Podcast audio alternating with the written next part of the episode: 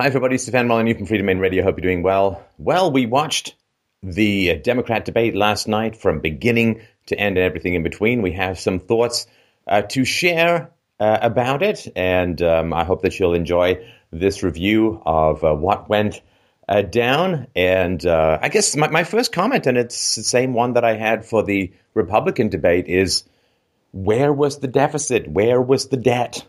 Where, where does this not exist in these people's universe? There's something that needs to be dealt with. Uh, did, did I miss something? Did I doze off? Did I, was it there at all? There was lots of talks about adding to the debt and adding to spending, that for sure.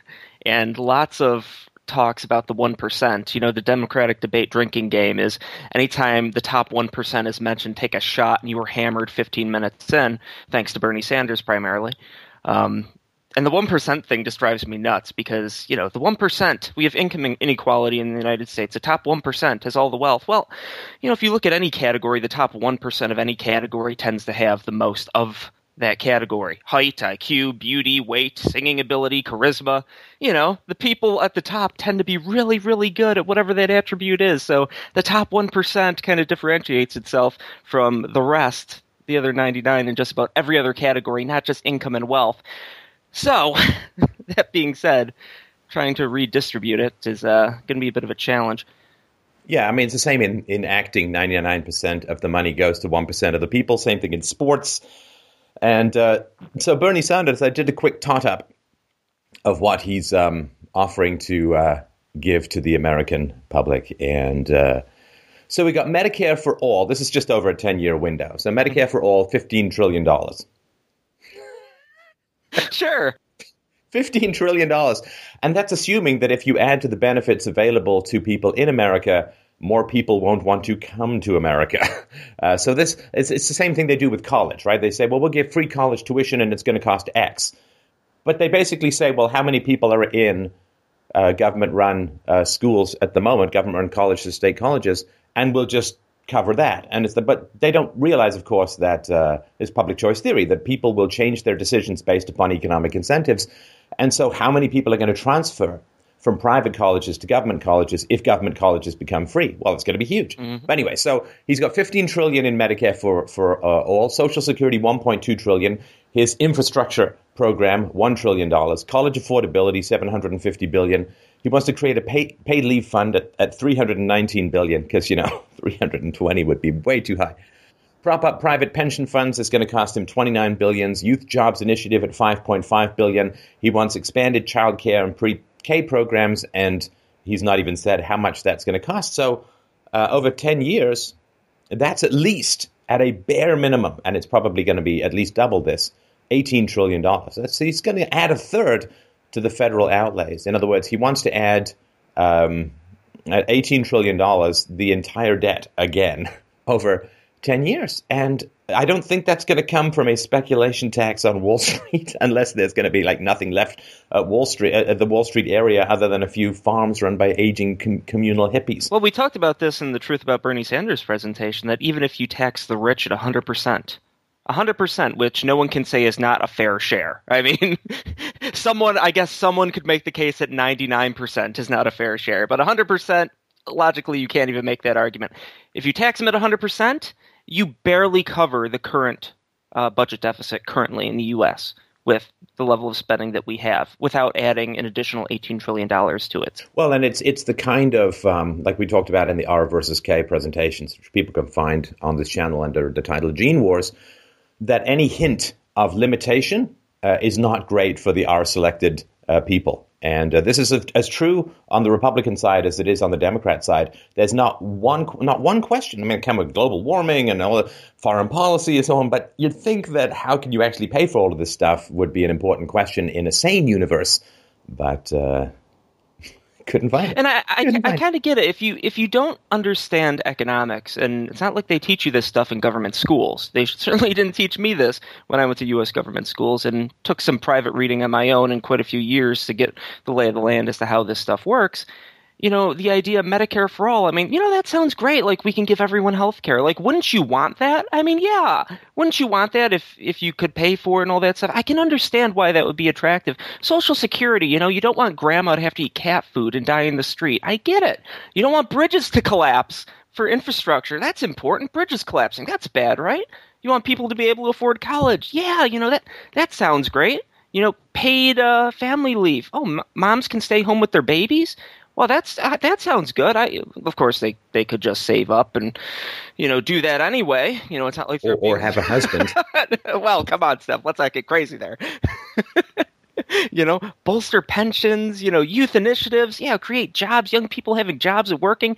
That sounds good. You know, if I didn't understand economics, and it took me a while to understand economics, because again, this isn't taught in schools. You know, all this stuff sounds great on paper, but when it comes to practical reality, it's just not possible for the government to do this in a way that's not going to completely obliterate other aspects of the economy, which will then need more government programs. There's, you know, no more permanent solution to a problem than a government program that just creates more problems, which then needs another government program, and yada, yada, yada. So, I, I mean, I understand the appeal of Bernie Sanders, and he's talking about, you know, he came out and defended Edward Snowden, which is in stark contrast to Republican candidate Donald Trump and some of the other people that call Snowden a traitor and, you know, call for – I think Trump actually said uh, – I don't know that he said uh, put to death, but he made allusions to, you know, we used to do a certain thing with traitors in the past, alluding to that. And, uh, you know, he actually said, you know, he put this information out in the public landscape and – helped uh, increase the awareness of what the N S A was doing. And, I mean, I certainly appreciate that, and I understand that perspective. So there's a lot of things that Bernie Sanders says that sound very attractive, but when it comes to economics on paper, none of this stuff is going to work, and it's just create, going to create a whole lot more problems. And all the stuff that you want, more people who have health care, old people who have Social Security, you're going to get the exact opposite of it because, well, have you found a government program that actually achieves anything close to its stated goal instead of the opposite? Not really. Mike, yes. I would like to correct you on one thing. Sure. You don't need any knowledge of economics to know that resources are finite.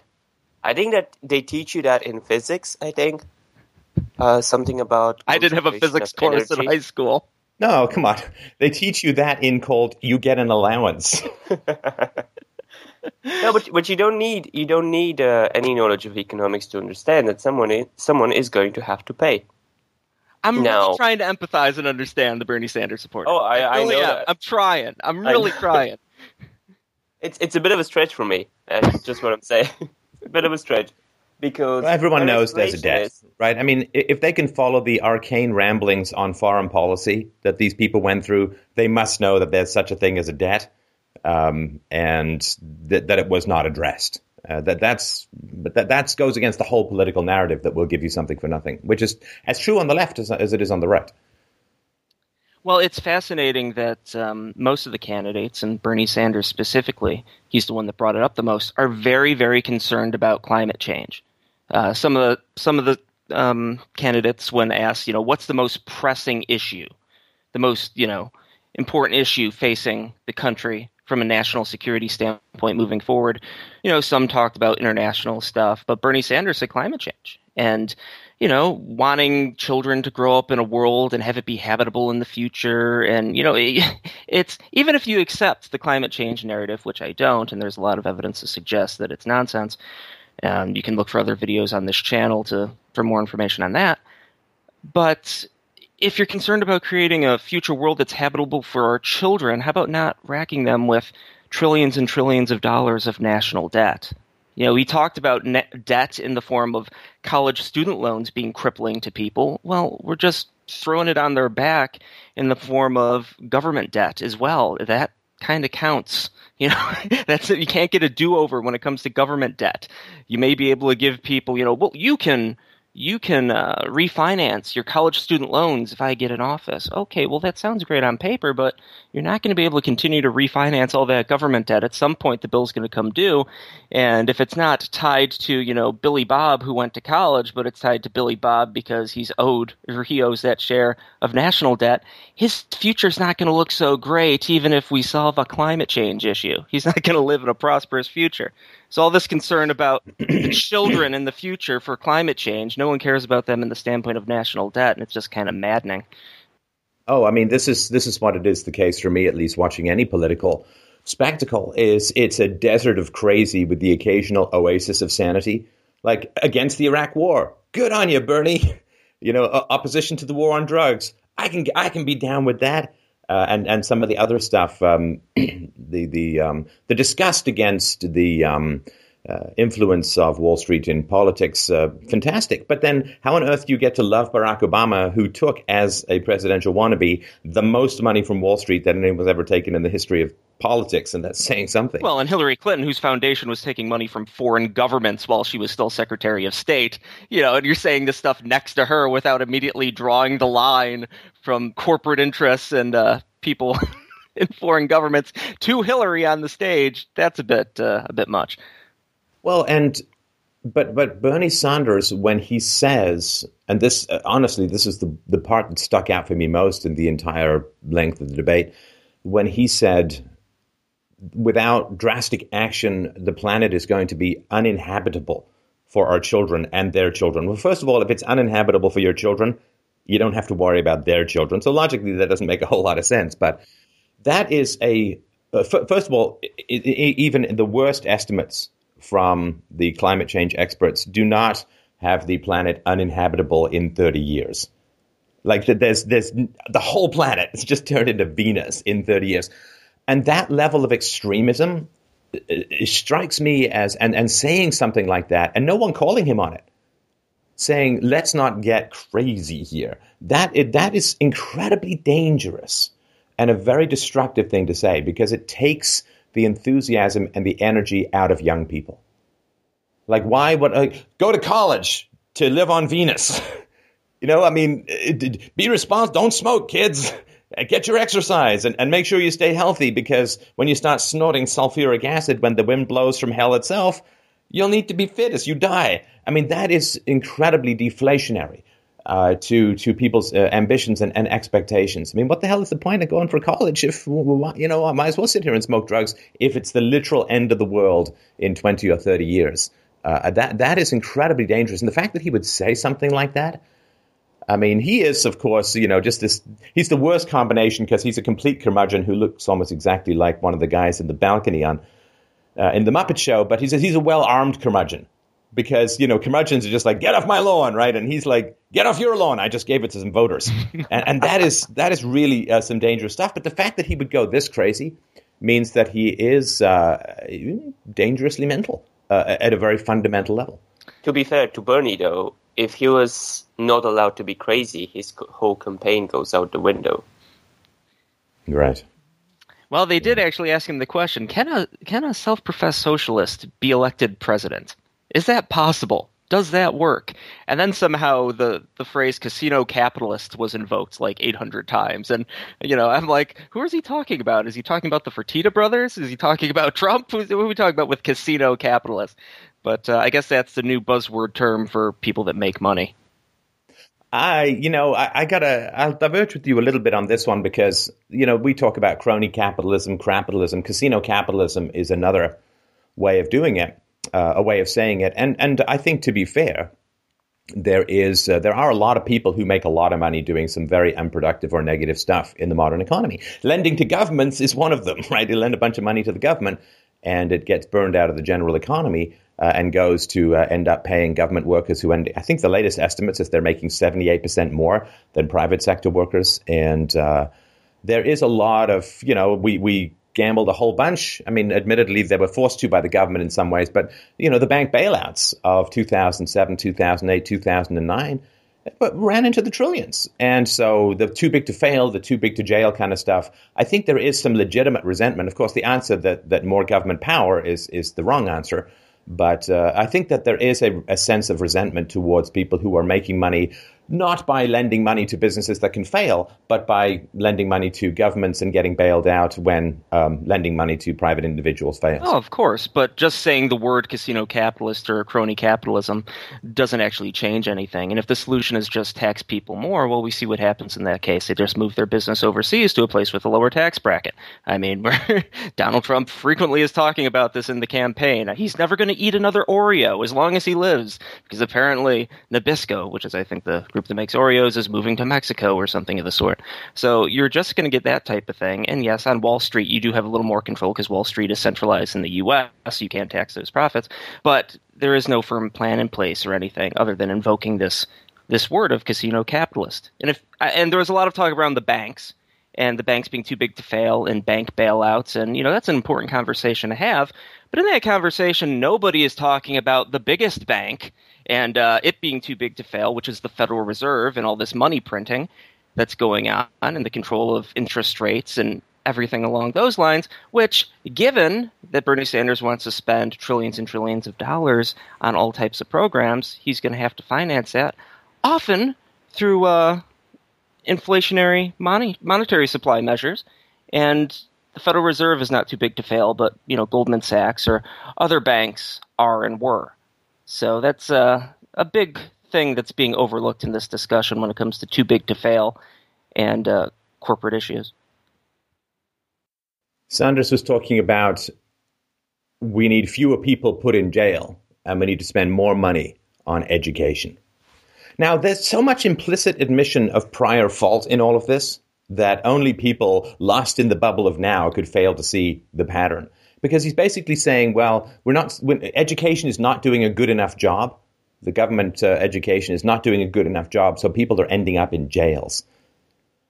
And that's kind of a pretty strong condemnation of uh, of public schools, that they're so terrible that people are becoming criminals as a result of exposure to uh, public schools. And uh, again, everyone cheers like, yeah, let's spend more on public schools because we want fewer people in jail. But there is that implicit explication of that relationship that government schools are driving people into jail. Whether that's true or not, but again, people just don't even seem to... Uh, to really notice that, uh, that relationship. They keep saying, oh, well, there's this this terrible stuff that's happened and this the government is doing this terrible stuff. It's like, you all have been part of the government for decades for the most part, so aren't you just the head of Pepsi, who's been the head of Pepsi for thirty years, saying Pepsi is a really horrible company that poisons people? Uh, where were you last yesterday? Oh, I was the head of Pepsi ten years ago. Oh, yeah, head of Pepsi. How is this not just shooting yourself in the head? And of course, there's an implicit condemnation of public school teachers as well, because if uh, immigrants from the ter- third world are outperforming Americans, even though Americans are able to spend much more on education, what does that say about these lovely American teachers? Mm. But of course, you cannot offend the teachers. No, you see, Stoyan, the schools are terrible and we're not educating our children properly, but the teachers are awesome and great.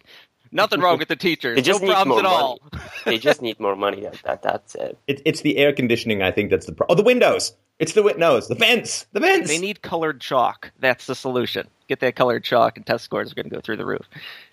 Now, I did do, and I, I can't do too much fact-checking on this stuff because it makes my brain want to go to Costa Rica. But um, so Sanders, uh, you know, almost all the new income and wealth is going to the top one percent, right? So that's his...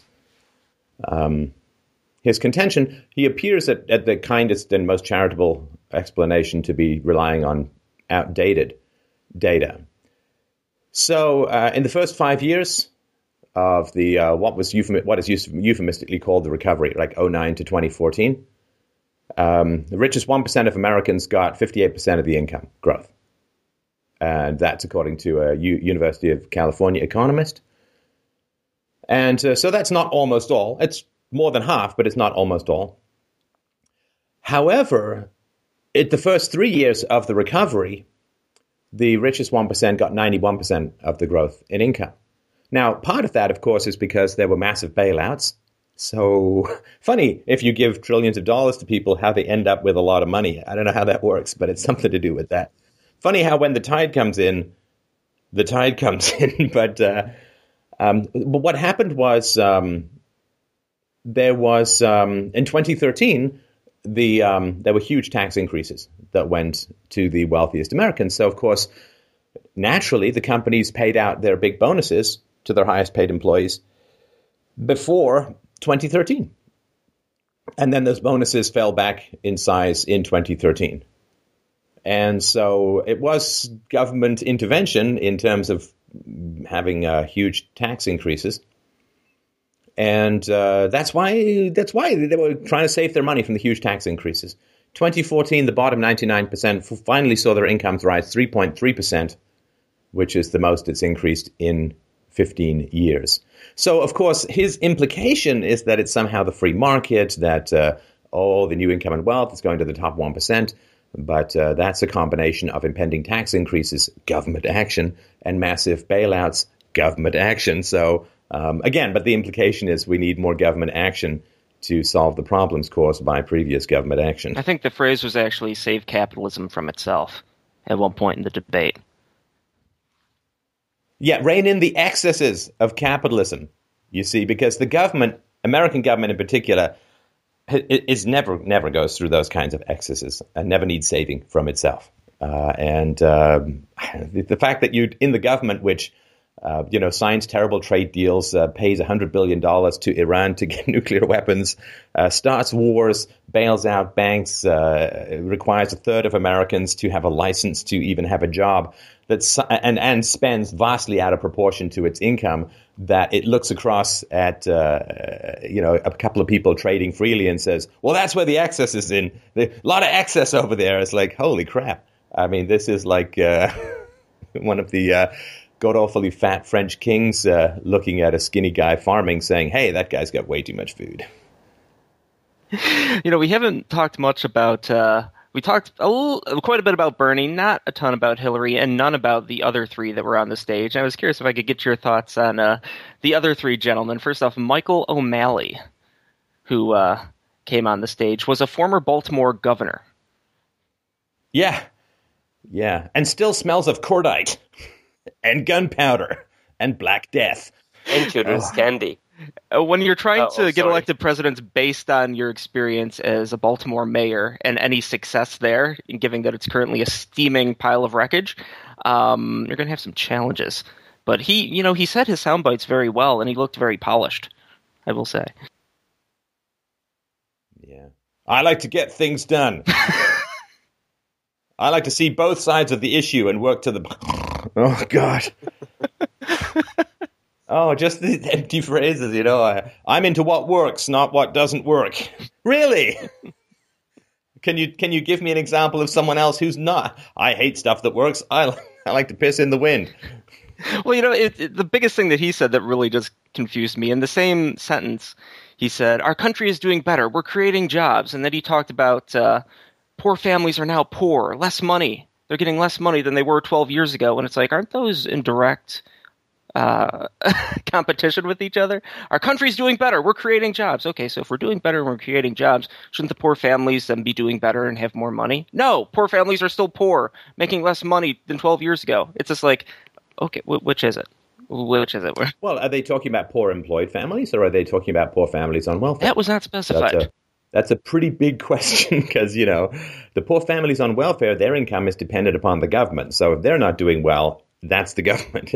And uh, there, I mean, it, it, w- once people find a um, a poor family that's working hard, I guess we'll talk about that one, which is not a ding against poor families. It's just that we did a presentation, The Truth About Welfare. We talk about the welfare cliff. You can uh, check it out here. Um, Webb was, he's the ex-Marine, right? Yes, he's the ex-Marine. They, do they basically teach them how to narrow their eyes in that Clint Eastwood manner? Because it's really impressive. Like, that's got to be like nine-tenths of basic training. Look here, narrow your eyes, and speak with a slight growl. I mean, he was – I thought he was great. I just don't know what he was doing there. It no, seemed like he was on the wrong debate stage. I have yeah. a theory, and uh, the theory goes something like this. They found a Republican. They brainwashed him by playing uh, Bernie Sanders speeches over and over again. And then they set him loose. And that's how they came up with Webb, because, frankly, he was more Republican, or at least seemed more Republican than a lot of Republicans during the Republican debate. So I'm not exactly sure what he was doing there, but hey, Stacey had a foreign wife. Actually, at one point, uh, they brought up, or um, it got brought up that he called affirmative action state-sponsored racism in the back. It's like, wow, like not expecting to hear that on a Democrat debate stage. Um, Not enough Bernie Sanders speeches. And that was yeah. actually in reference to Ann Coulter's point, which is, uh, you know, affirmative action is for Black Americans because of slavery. So e- even if you're pro-affirmative action and you think it's really important, it doesn't make sense to expand that to other groups, because the reason affirmative action exists is because of slavery and what Black Americans went through. So, you know, giving it to, say, Asians or giving it to Hispanics doesn't make sense given what was or even blacks from Haiti. Yeah, yeah, exactly. So, uh, you know, I wasn't expecting to hear that. You know, he's the one person that talked about cyber warfare from China as like a thing, which, you know, if you've been following the news at all, and it's not like this is frequently talked about, so you might have missed it even if you were, that seems to be a big issue moving forward, is the amount of cyber warfare going on and the fact that all this information is continually being compromised by foreign governments, you know, people that are embedded in secret missions and involved in the security departments, you know, just all their information, medical stuff, you know, social security numbers, all that. Yeah, it, it may have been compromised. And an email know, or two, you know. Well, Hillary, you know, Hillary Clinton talking about uh, Edward Snowden and getting very upset that Edward Snowden leaked this information because he could have just gone through the normal channels to be a whistleblower. oh, and no. He leaked this information. You know, very concerned about him leaking information that might have a negative impact on the security of Americans moving forward. And it's just like, your server was in a bathroom in New York City. For God's sake, I cannot believe this woman is saying that this, these words, even by the standards of politics, modern politics. Uh, my head just exploded when she started going. Server, server in a bathroom gives new meaning to the term data dump. But um, yeah, I mean, so Clinton, let, let's, yes, right. She didn't wipe. Ew. let's uh, let's talk about Clinton for a sec. Don't, don't, don't, don't let me go there, guys. I need you to shoot a grappling hook into my leg and pull me back from the Clinton darkness. Because, um, so Clinton's, uh, I, I, I, I was as transparent as I know how to be. That is a terrifyingly true statement. Um, because Clinton, of course, says, oh, it's partisan, it's not an issue. Of course, Obama said, no, it's a legitimate issue. And um, they've since walked that back a little bit, by the way. Of course they have, but not because of anything real. No. And uh, so she said, oh, I handed over all work-related emails to the State Department. Nope.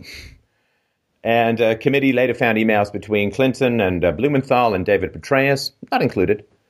She said, uh, oh, I uh, turned over my emails in response to a routine request. Uh, State Department made of former secretaries. Nope. And um, the request for all the emails was triggered by the revelation she had a private server. She said, oh, I never received a subpoena for the emails. False. Um, someone has publicly produced one. Uh, it's not true. She said, oh, I only used one email device, and that's why I had to be... nope. And uh, she had at least an iPad and a BlackBerry. Uh, she said, oh, I, re- I, I I emailed a lot with my husband, and that's why they're personal, right? Nope. Bill Clinton, uh, his spokesman, said that uh, Clinton only ever sent two mail- emails in his life, both when he was president. She said, oh, I never sent classified information on her email. Nope. Not true at all. Uh, she said, "Oh no, it's it was allowed. I did. I didn't break any rules. No, uh, it violated uh, the record retention requirements of the Obama administration." And the chief transparency officer at the State Department, whom I'm sure his name is Casper, said the arrangement was, quote, "not acceptable." She said Blumenthal's emails to her were unsolicited. It's not true. So it just goes on and on. This is and, and Sanders, of course, doing the uh, white knight mangina human shield. Uh, Americans are sick of the emails. It, it, it, they don't care. They want to move on. We want to talk about real issues. Woo! And everyone, everyone in the building stands up and claps. Like, yes, you know, you have a global on issue. Stage. It is a real issue because it's it, it does speak to character. It does speak to integrity. It does speak to the sense that you're above the law. Uh, it is something that is important. And of course, Hillary Clinton, before she was fired uh, from the prosecution of Nixon, was involved in prosecuting Nixon for something far less important than this. And if you look at what happened with um, Petraeus with regards to his mishandling of classified information, I mean, the guy's life was ruined. And so it is an important issue because it's something that's a little easier for people to understand than the machinations that go on between Secretary of State Clinton and Libya and, and uh, Syria and all that. I mean, that's when they got into that foreign policy stuff. It was just like word salad of uh, I don't know what uh, my intentions were, and the outcome was, and this happened, and that happened, and uh, but I think people can understand the email stuff, and it is an important issue. So the idea that it's just uh, uh, some partisan thing that uh, is going on, I mean, it's partisan stuff generally doesn't get the F B I involved. Yeah, and you know, even if you accept what she's saying at face value, which don't, um, but even if you do, it, it just suggests that she's grossly incompetent. So she either partook in criminal behavior, or she's grossly incompetent and uh, opened up national security issues for America to just about everyone on the planet who was aware that there was a server in a bathroom. So e- even accepting what she's saying is true, she disqualifies herself as being qualified for the office just based on gross incompetence. But, you know, we want to talk about the real issues. Oh, I'm sure Nixon let's, was let's, saying that about Watergate, too. Everyone keeps talking about this Watergate. Can't we talk about the real issues? I'm sure if Hitler was alive, everyone brings up this Holocaust. How about we talk about the real issues? Like, no, that's kind of important. Let, let's move on to race briefly. Before we do, I though, thought... before we do, one comment yeah, yeah. I had. I actually agreed with Bernie when he said that the American public doesn't care about the emails. They don't, because they don't care about the competence of their leaders. That That mm. is all I had to add. Well, her poll numbers suggest that uh, some people care because they have been going down and down and down. She actually lost ten points um, over the course of, I believe it was a month recently, and, and Sanders was really starting to pose a legitimate threat in a lot of polls. So uh, I, I'm sure curious to see how this debate will impact that. But, um, yeah, there's a lot of people that don't care, but there's some that are starting to. So that's uh, something. We, so yeah. when the when the topic of I, I find Democrats as a whole remarkably uncomfortable around issues of race, like remarkably uncomfortable around issues of race. I, I there's there's more pandering from the Democrat Party to black constituents than anything, and pandering is discomfort, right? Um, and uh, so when they say, "Let's talk about race," and let's give the conversation to Don Lemon because hot potato, black man must catch it. I just thought that was hilarious. You know, it's like, uh, let's talk about Scottish people. Okay, we'll give it to a guy who who's Scottish. Groundskeeper Willie. Like, oh, man, it's like, it's crazy. Oh, race, shit, let's cut to Don. And now that was the only time that Don, Don Lemon got a word in edgeways, right? Which he barely did. Uh, other, I think he pitched to... Uh... the black Facebook question about do black lives matter? No, but this was the only thing. Race, Don, ask one completely nonsensical question, and then we're going to discard you for the rest of the debate. Talk about your human black shield. You know, race has come up. Quick, hold up the Don. Okay, lower the Don. Race has gone by. And do black lives matter, or do all lives oh, matter? God. Well, and and um. I think it was uh, Webb was the only guy who said, well, of course all lives matter. And Bernie brings up Sandra Bland, who's an activist who committed suicide in prison.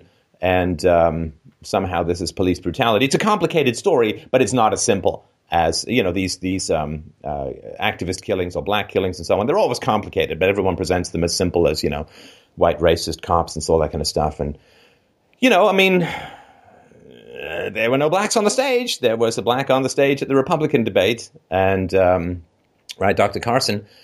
And there were no blacks on the stage, and there were no blacks asking questions except for Don Lemon, who only got one stupid question about blacks.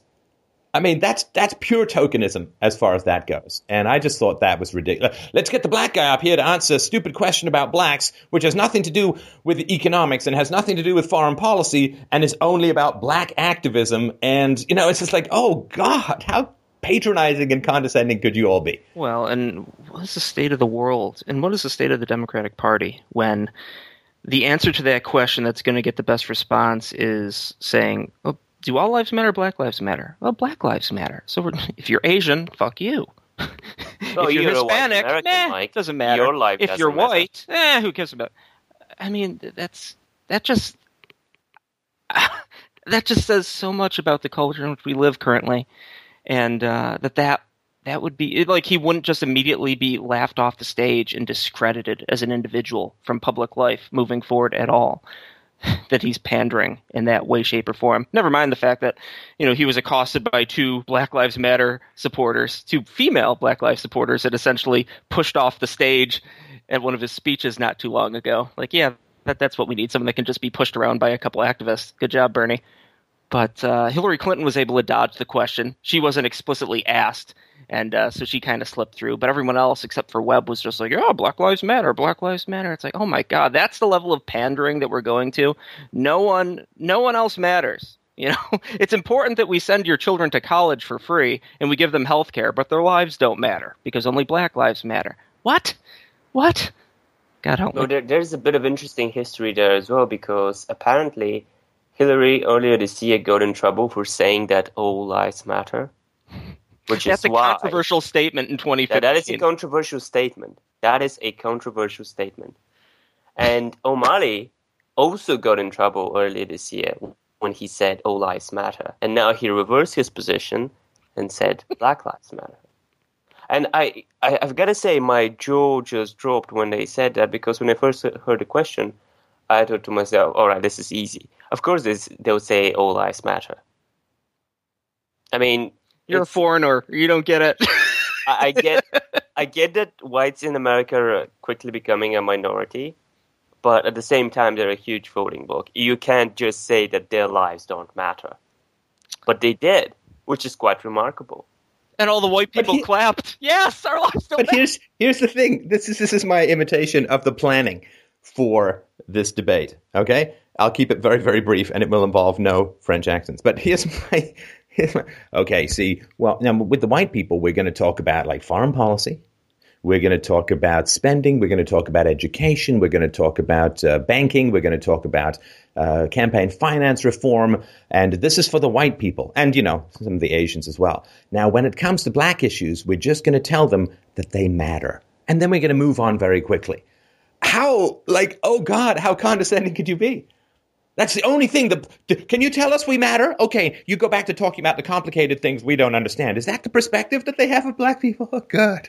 Oh, how insulting. To give him some semblance of credit, I think it was Bernie Sanders that did bring up the black illegitimacy rate uh, at some point in this discussion. Oh, did he? Uh, it, but it was very brief and it moved on immediately. But at least that caveat was, was brought up. I assume it's white people's fault, though. That was never specified, but all right. All one right. could assume. So, um, by the way, so, we mentioned Webb, yeah, go ahead. we mentioned sorry, sorry. O'Malley. There's one other guy who didn't mention, and for good reasons, because he was the ghost. On, Lincoln on the Chafee. Lincoln, Lincoln Chafee. I'm, I'm sure he's a nice man. Uh, I'm, I'm, I'm sure, you know, if when he was your not, neighbor or something, he'd be friendly. He'd loan you a cup of sugar or something. I, but why was this man on the stage?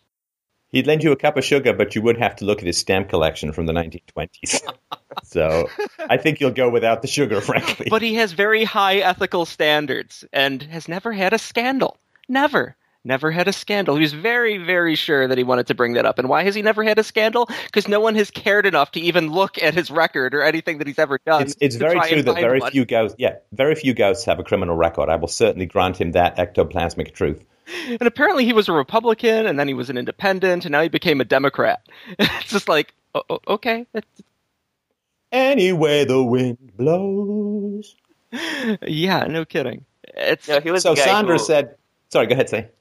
Uh, Chafee was the guy who ended his political career by saying, you know, when I just got in power, like, I kind of made, made a mistake. I, you know, I voted, I voted for something I didn't agree with, and yeah, we was questioned on his vote, and it's just like, my dad died, and they, they brought me into office to take his seat, and it was the first vote I ever did, so don't it doesn't count, right? It's just like, oh my God, you're you're actually on the stage trying to audition for the presidency of the United States, where you're going to have to make incredibly difficult situation um, um, decisions in tough situations, and you're like, but my daddy died, therefore I, I get a do-over, right? That doesn't count. Are you kidding me? I mean, he might as well have just pulled out a gun and shot himself on stage from a political standpoint.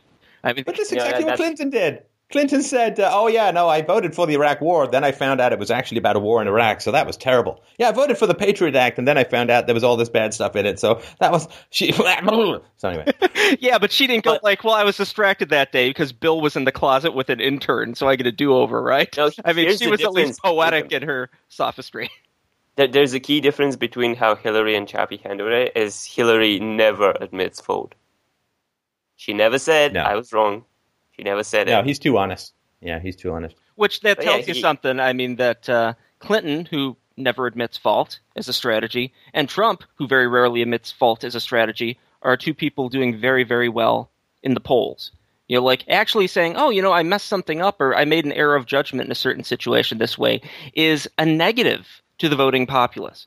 You know, unless you just show commanding strength and say like, no, I did it, it's fine.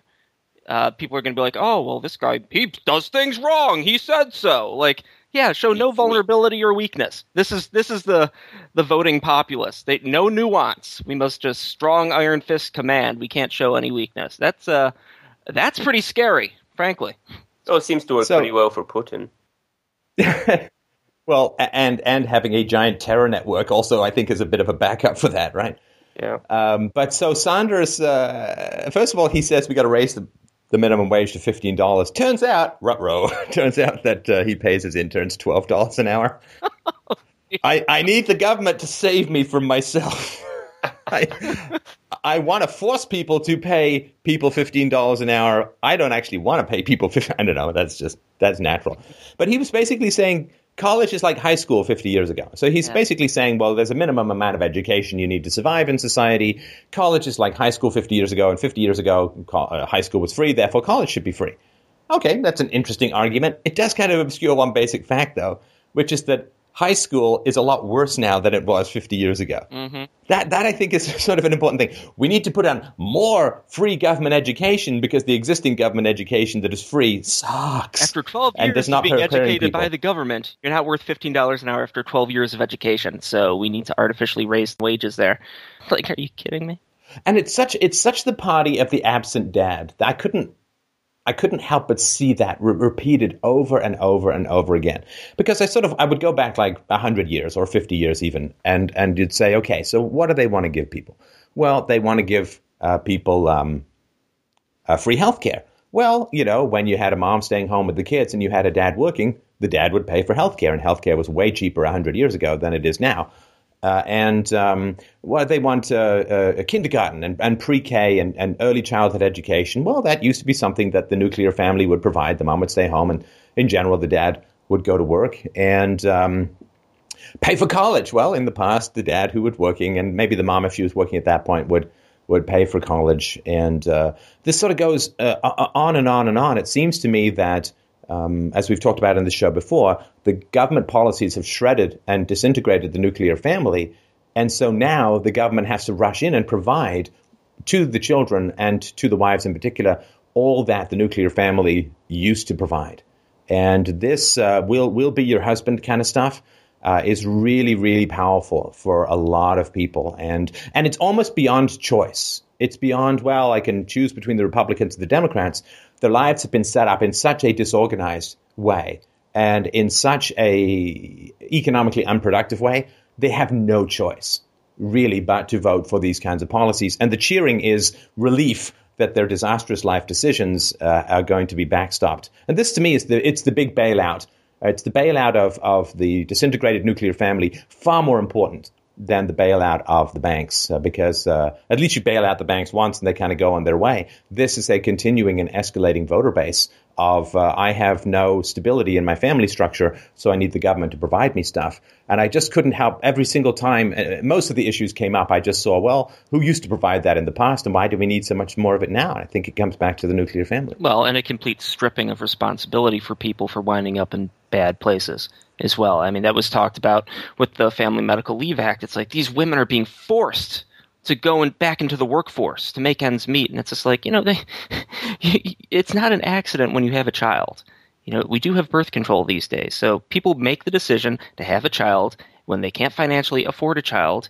And then do they have to go back into the workforce? Hey, maybe they still have things that they could downsize. Maybe they get a smaller house, go into an apartment. Maybe there's other things they can do. But no, they're forced, you see. They're forced. No choice in the matter here when it comes to planning, to having a family. You're forced to go back to work. So we must, you know, pay or hold a gun to the head of employers, which it's going to be great for small business owners that are just scraping by to now have to pay for employees that are going to want to get uh, want to get knocked up and, and have a family. I mean, it, again, it sounds great on paper. Yes, mom's staying home with her kids. That sounds great on paper. But what you're just going to have is a whole lot of business owners deciding not to hire people because now this policy is put into place. And, uh, you know, it's the stuff with college and healthcare. It's like, yes, college. Why is college so expensive? Well, you have these things called licenses. And in order to get a license, you must have a degree. All these government-created barriers to entry in various fields, to the point where if you want to do something, like even places, you know, it's it's a common meme and a joke on the internet. Like, some places you need a license to braid hair. It's like, yes, and if you braid hair without a license, they will arrest you and put you in jail. And if you remove these artificial barriers, maybe, maybe college wouldn't be that expensive, you know, but you get all these people herded in there and you're giving them government subsidized loans. And now we want to forgive those loans or refinance them because people made decisions to get degrees that are completely economically unproductive. You know, it's someone who went to school to get a woman's studies degree or, you know, I don't know, political sociology. Science or sociology or something, something that, you know, it's not a mystery that this is not going to offer lots of financial benefit in the market when you escape college. It's this is not a mystery. This is not a new development. But these people that made these bad decisions went tens of thousands of dollars into debt to get something that's completely economically pointless.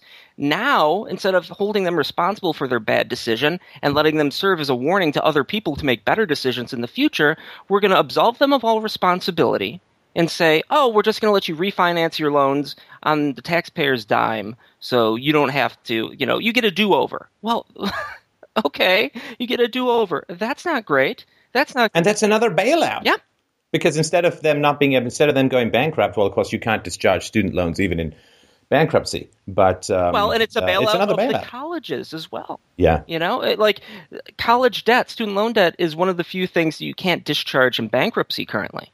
Man, wouldn't, no, that be, wouldn't that be something if uh, that law was changed and colleges had to take into consideration the who they accepted into their college if they would be able to pay back their loan, and if uh, the degree that they were getting was something that was economically productive enough for them to have a job in the future to pay back that loan. That might change the setup and system a little bit.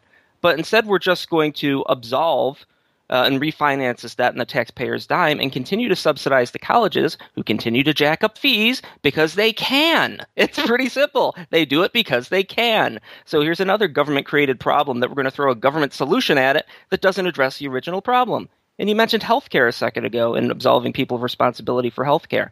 You know, you can't, it's very difficult to bid for healthcare out of state. Why is that? We're in a global economy. We're told this multiple times. We're in a global economy, the United States, you know, there's lots of federal laws, but you can't bid to say, I'm in New York. If I want to go to a health insurance company in Arkansas and try and get coverage, it's very, very difficult. So why do we have these artificial barriers drawn up across state lines? Well, because the insurance companies really love it. And what is Obamacare? It's one of the primary tenets of Obamacare is these state exchanges, which you have to have in-state insurance companies. So essentially, if you are one of the big insurance companies, and there's not many of them in each state, folks, they kind of have monopoly privilege. In many cases, they can charge whatever they want. And the insurance companies are making a lot of money. They love Obamacare. They love it because it reduces the competition they have to face. So instead of addressing that, which is one thing Trump says, by the way, which uh, he completely gets right, is these artificial barriers on state lines when it comes to bidding for insurance. You know, instead of dealing with that, we're just going to give Medicare to everybody. Well, okay, well, well, how come insurance isn't working? It's working, not working because of all these barriers and the fact that you have to cover pre-existing conditions. So people don't bother getting insurance until they are sick. I mean, this is just common sense along the way. Not to mention that there's so many healthcare costs because of regulations and liability issues for absolutely absurd stuff. So insurance for doctors is completely through the roof.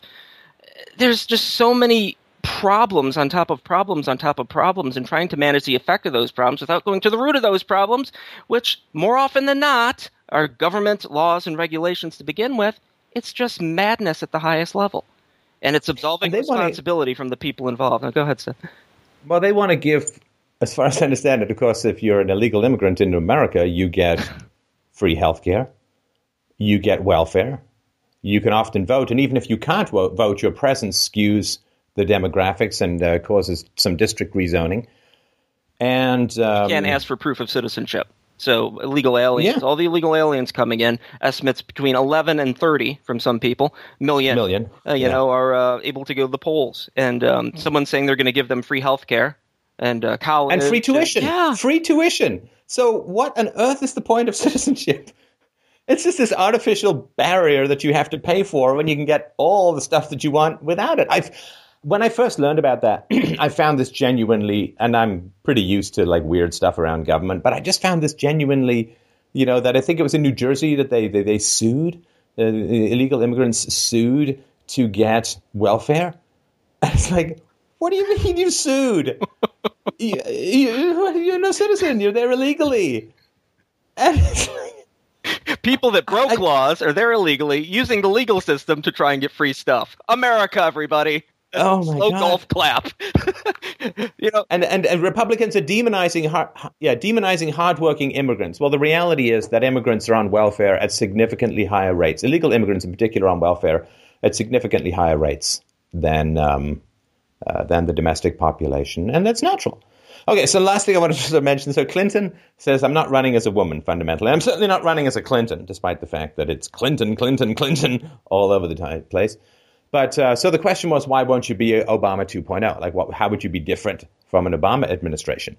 And her first answer was, vagina. Because I'm a woman, you see. I'm going to take America from a sausage fest to a pastry shell. I'm going to take America from having an Audi to an innie. And I find that fascinating because the whole point of a lot of the left stuff is to say that there is uh, no difference between men and women, between the ethnicities and so on. Um, women are perfectly equal to men. But if she's going to run as a woman, then she's saying that she's going to bring something different to the mix because she's a woman. Well, which is it? Are men and women fundamentally different, and therefore having a woman president is, is going to be a big change? Or are men and women the same, in which case, why would you even say that? And this is the back and forth that generally happens with this. Women are better than men, but women and men are identical. Okay. Just clap, Stefan. Don't think too hard about it. Um, and she and and no, go ahead. Well, she was also asked with uh, family medical leave right around this time too, um, saying like, you know, that's another big government program and stuff. And her response didn't address the original question. Was but but Republicans, you know, they're all for big government when it comes to the, you know, defunding Planned Parenthood and stuff like that. And it's like, wait, actually, defunding Planned Parenthood would mean smaller government because that you subsidize Planned Parenthood and give them money. So in that situation, they're actually for smaller government, but it made a nice applause line. And and she didn't she say when he, when the moderator asked um, who are your political enemies that you're most proud to have gotten? The Republicans. Um, was her big she said line. Like basically a whole bunch of people, including the N R A and the Republicans. So basically, half the entire country is her enemy. Well, I guess, unlike most of Clinton's enemies, they're not going to end up packed in their own suitcase. But um, half the country, and this is the same moderator who lectured Trump on, you got to be a president for all the people. It's like, so Hillary hates half the country. They are her enemies. Yeah. And remember, Romney was secretly taped. He said, well, fifty percent of Americans are never going to vote for me. And that was a huge deal. fifty percent of, he just said, he didn't say they were enemies. He just said, you know, a reasonable statement that fifty percent of the voters are not going to vote for him. So we should really focus on those in the middle. And that was a huge, oh my God, he's excluding fifty percent of the country from having, uh, but he didn't say they were enemies. Clinton has openly said here yeah. that half or more of the country are sworn enemies of her. Oh my God. I mean, how insane is that? They should just, I mean, the, the, the most of the journalists didn't even stand up for Sheryl Crow's breathy, horrifying rendition of the national anthem. I mean, that, you hate America. We got it. You want to be Europe. Uh, we got it. Uh, but uh, the, the fact that half of America are the enemies, and nobody called her on it, and nobody, none of the other candidates repudiated her and said, come on, Hillary. What, what a great, uh, what a great thing that would have been to say to Hillary, that is unconscionable, that you would view half of the country, not as people with different approaches to solutions, not as people with different ideologies, but you would view half the country as your sworn enemies. And you think that you're going to do some sort of ruling or, or some sort of uh, leadership while viewing half of the people in the country as enemies. That is reprehensible. They have different approaches, different perspectives, different arguments. Sometimes their arguments are better than ours.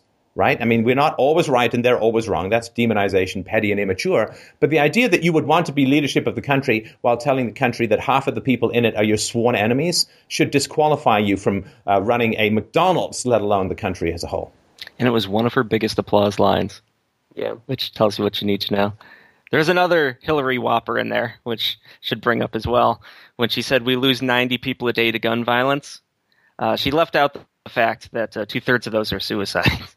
So, you know. And two-thirds of those occurred while having to watch the um, debate. So, by the way, just one question. I'm not particularly clear on this. Since when is suicide considered violence? How do you how do you violate your own desire to not get shot by shooting yourself? Stop thinking. Oh, yeah. Look, if if suicide is violence, I got allayed a lot in my early teens. I'll let everyone dwell on that one. Wow.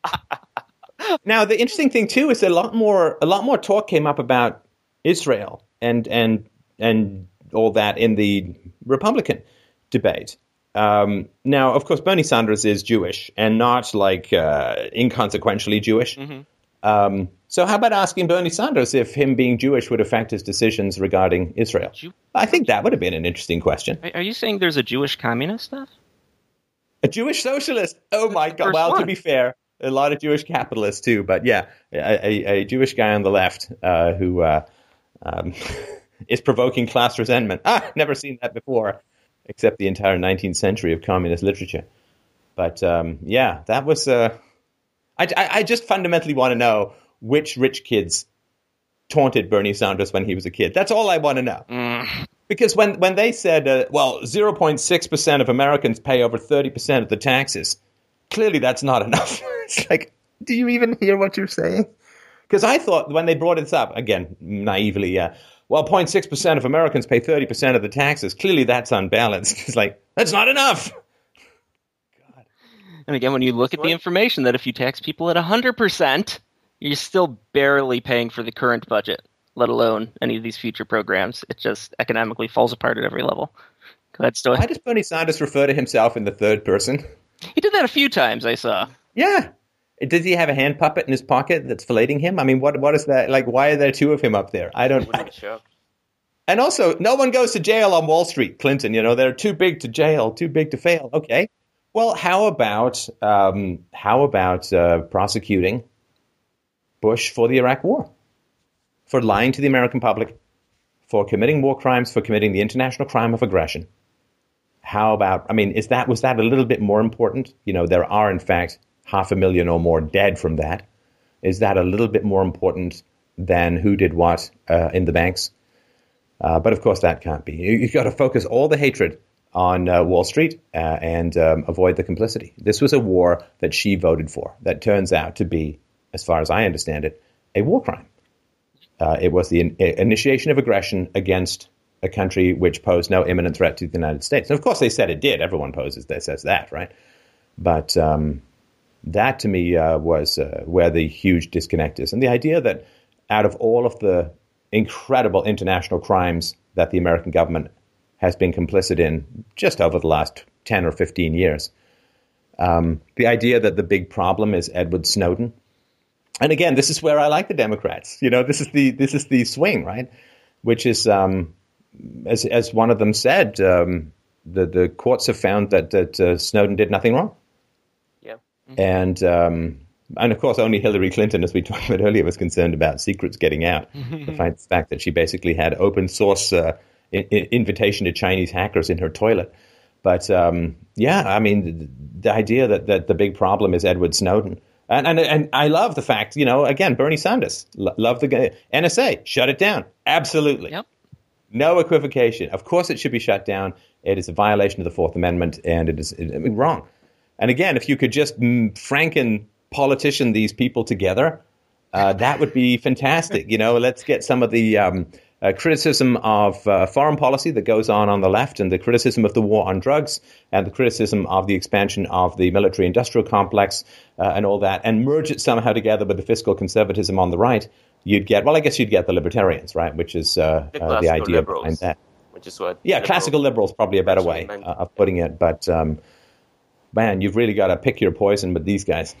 Before we move on from Clinton, I just want to say, you know, Clinton talking about people escaping prosecution is rich right now. I mean, Ooh. like the the irony is thick yeah.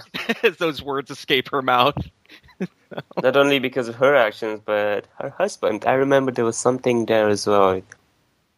Yeah, I mean, she talks about basically, she talks about having a vagina in the uh, in the chair of the Oval Office. I think under Bill Clinton's rain, that did happen fairly often. There just happened to be a penis on top of it. So we're going to do another one, do you think? Uh, these are uh, a bit grueling to get through. This one felt long. The, the first uh, Republican debate felt long, too, but they wanted to stuff commercial time in there. But it felt long to me. Yeah. And I know that's a bunch of stuff like gun control we didn't really touch on, but... Uh, I will say, if, uh, folks, long. if you want us to do the next Republican, next Democratic ones, let us know because, I mean, frankly, it's not too enjoyable to watch these things. I wanted to do the first Democratic one because uh, the spectacle of seeing Bernie Sanders and Hillary Clinton interact. We actually got to see Hillary Clinton live. in, she was actually there. I don't think it was a hologram. She wasn't alive. At a bike store, hidden away from the press. Oh, that smug smile every time she speaks, that smug Cheshire cat, self-satisfied smile is truly, truly grating. And they've uh, some of the other candidates, Bernie and uh, Mike O'Malley, have been pushing for more debates, more debates, more debates. And, uh, you know, that's pretty much been shut down by the Democratic Committee, which I imagine is in the pocket of Clinton. Uh, you know, so she doesn't get exposed to much sunlight when it comes to getting asked questions. And from just the delivery standpoint, she did a lot better tonight than I was expecting her to do. You know, she still has that old Clinton magic liar, liar, pants on fire charm. She was able to trout out there, but uh, you know, watching these aren't isn't exactly how I'd normally spend my time and my interest. Oh, in it I mean, because we don't so. we don't believe in this we don't believe in this particular religion, so it's like uh, watching a video of Richard Dawkins watching a video of a of a Latin mass. So for us, it's not that easy. Sorry, sorry, you were saying? No, I was just going to say that if people are curious, because the the one big talking point that we haven't addressed yet is gun control. And they talked quite a bit about it. We do actually have a series of videos on crime, and one of them is particularly um, focused on gun control. So we'll be talking a lot more about it. But let's just say that uh, blaming guns, not exactly, not exactly the right way to approach it. And let's just also say that one of the big voting blocks for the Democrats is actually responsible for a lot of the gun violence. But that spoiler, is that spoiler. is spoiler alert. A pretty and comprehensive we'll presentation on that coming out in the very near future. And one last thing to mention is a lot of people say, "Oh, well, you know, you're very critical of things, but you're not offering any solutions." So I'd actually like to address that and tell people to go to freedomain radio dot com slash free F R E E and uh, pick up the free book "Practical Anarchy: The Freedom of the Future." It's uh, it's an interesting book, which if you're looking for solutions and our thoughts on things. That's a good place to start in addition to the podcast series. So there's some potential solutions for you. Yeah, everyone says we we don't have solutions just because they don't like our solutions. Doctor, I'm fat. Well, eat less. Well, come on. Give me a real solution. Okay, exercise more. Oh, come on. Give me a real solution. Something involving Ham. Space aliens beaming away my subcutaneous fat and depositing it on Mars for Matt Damon to eat. But um, yeah, we, we have solutions. People don't like them for the most part because they're a great challenge, but uh, they are the real solutions, in, of course, in my opinion. So thanks, everyone, so much for listening and watching. We look forward to your feedback and comments below. Let us know if uh, you want us to put ourselves, our hearts through the cheese grater of uh, highly focused, laser-like, brain-scalding statism again, and we will for you, the listeners who rule us all. Uh, and uh, freedomainradio dot com slash donate to help out the show, of course. Uh, thanks, Mike and Soren. Always a pleasure. Uh, thanks, uh, everyone, for listening and watching, and we'll talk to you next time.